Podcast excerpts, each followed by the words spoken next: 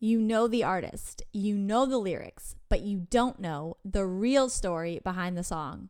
This is Song of the Day. The first song I'm going to look at is Tom Petty's Free Fallin'.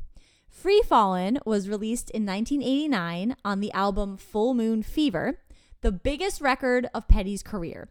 And at the time of Free Fallin' and this album, Petty was at a crossroads in his career. He was going solo, separating himself from the Heartbreakers and the Traveling Wilburys, trying to make it out on his own. He had always wanted to be in a band and lead a band, but he was done. He had had enough, as he would say, and was looking to strike out on his own. And Mike Campbell, who was a member of the Heartbreakers, co produced and was a backing musician on this album. But it was the fateful collaboration with Jeff Lynne of Electric Light Orchestra that really brought us Free Fallin'. So Jeff Lynne had just produced George Harrison's latest album, and Petty was interested in collaborating with him because he liked the the sound of Harrison's album. And Petty said in an interview with Billboard in 2016 that he came up with the song Free Fallin' to amuse Jeff Lynne. It started out actually as a joke.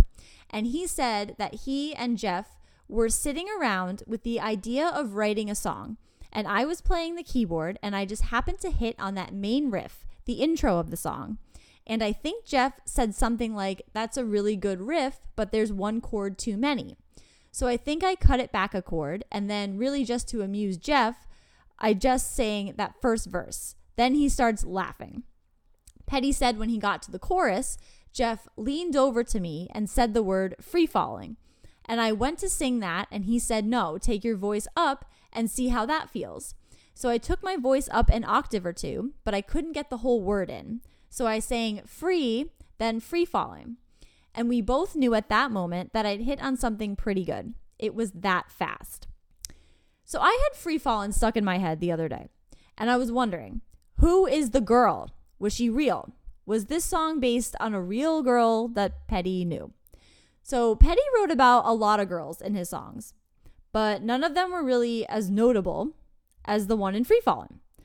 We know a lot about her, yet we know nothing about her at the same time. And when he revealed the origins of the song, Petty said that the girl was not real and he doesn't know who she is, but she and the rest of the song were inspired by observations Petty made of people on Ventura Boulevard on his drive to the studio.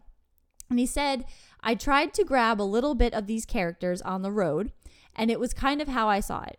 It's pretty true to that time and that era. The skateboarders and the shoppers and the young kids in the trendiest possible clothes and the auto tellers and the drive through banks. It's a scene. It's a never ending scene. And we do see that in the video for sure. So, Free Fallin' and the rest of the album was actually initially rejected by the record label MCA, and Petty was crushed. But when chairman Irving Azoff left MCA and Al Teller came on board as a fresh set of ears, listened to the album, and he was all in on it. But before that, Warner Brothers became very interested in it. So Petty was at dinner one night at Warner Brothers executive Mel Ostin's house, along with Warner Brothers president Larry Waronker and George Harrison.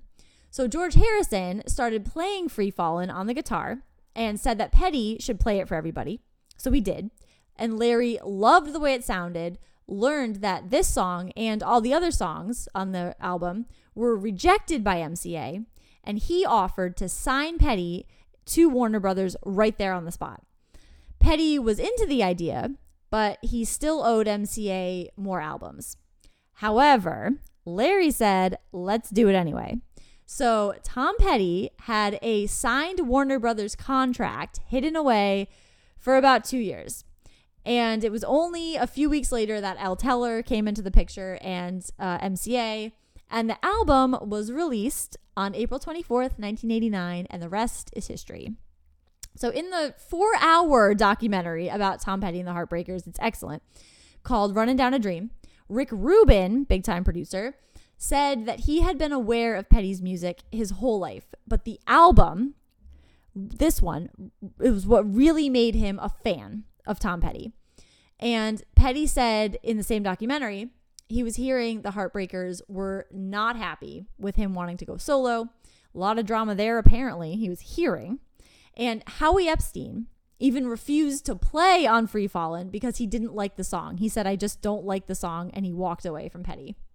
That song, Free Fallin', went on to peak at number seven on the Billboard Hot 100 singles chart in January 1990 and is ranked 179th on Rolling Stone's 500 greatest songs of all time.